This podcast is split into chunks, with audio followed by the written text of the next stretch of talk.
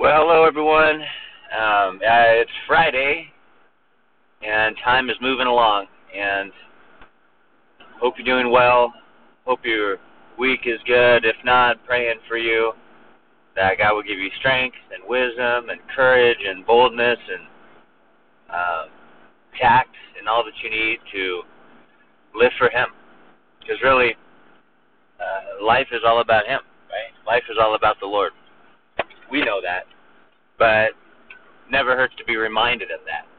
You know, especially when you get wrapped up in things of this world. And I'm not talking about like sin or anything. I'm just talking about like the busyness and the distractions and the you know chaos going on around us. Sometimes we get wrapped up in it and we don't intend to, but we're like, wait a second, where am I at here?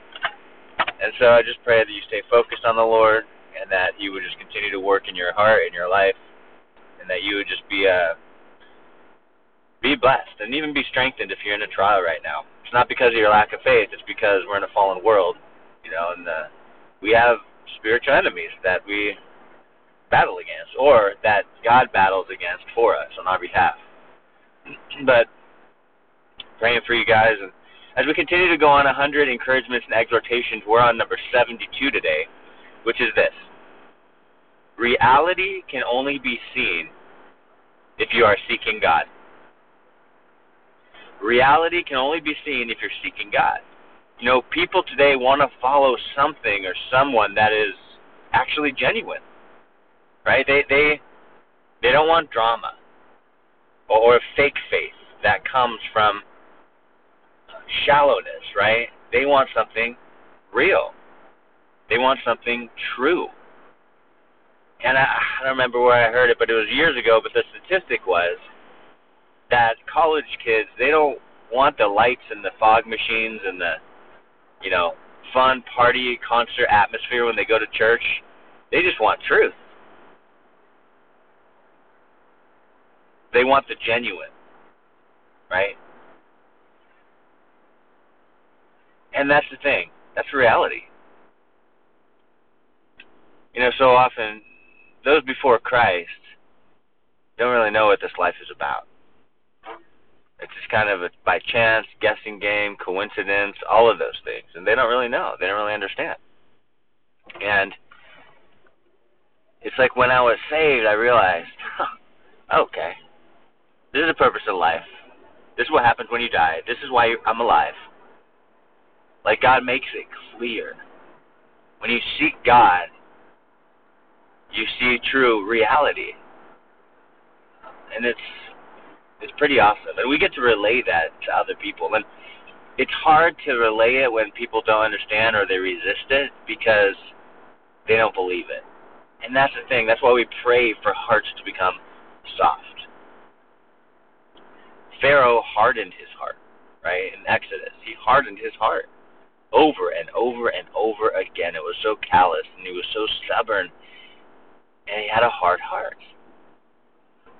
And maybe you know someone like that, you know, that they just have a hard heart and it needs to be soft so they can be receptive to reality.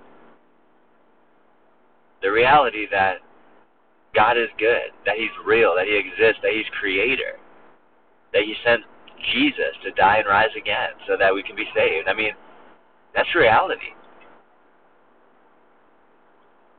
That's reality.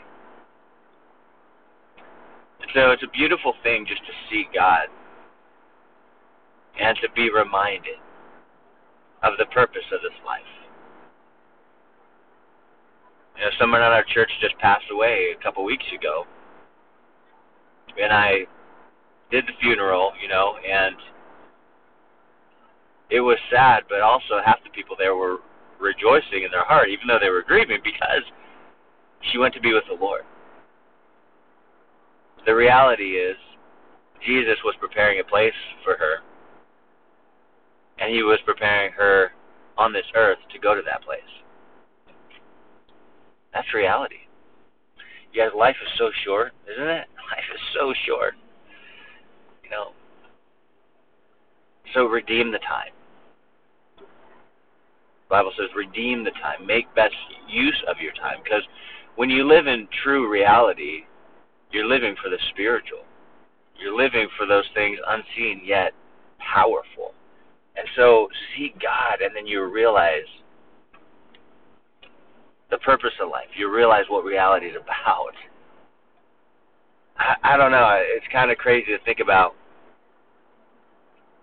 how many things in my life, you know, in the 40, 43 years, how many things in my life that I did that that weren't for God or that was a waste of time.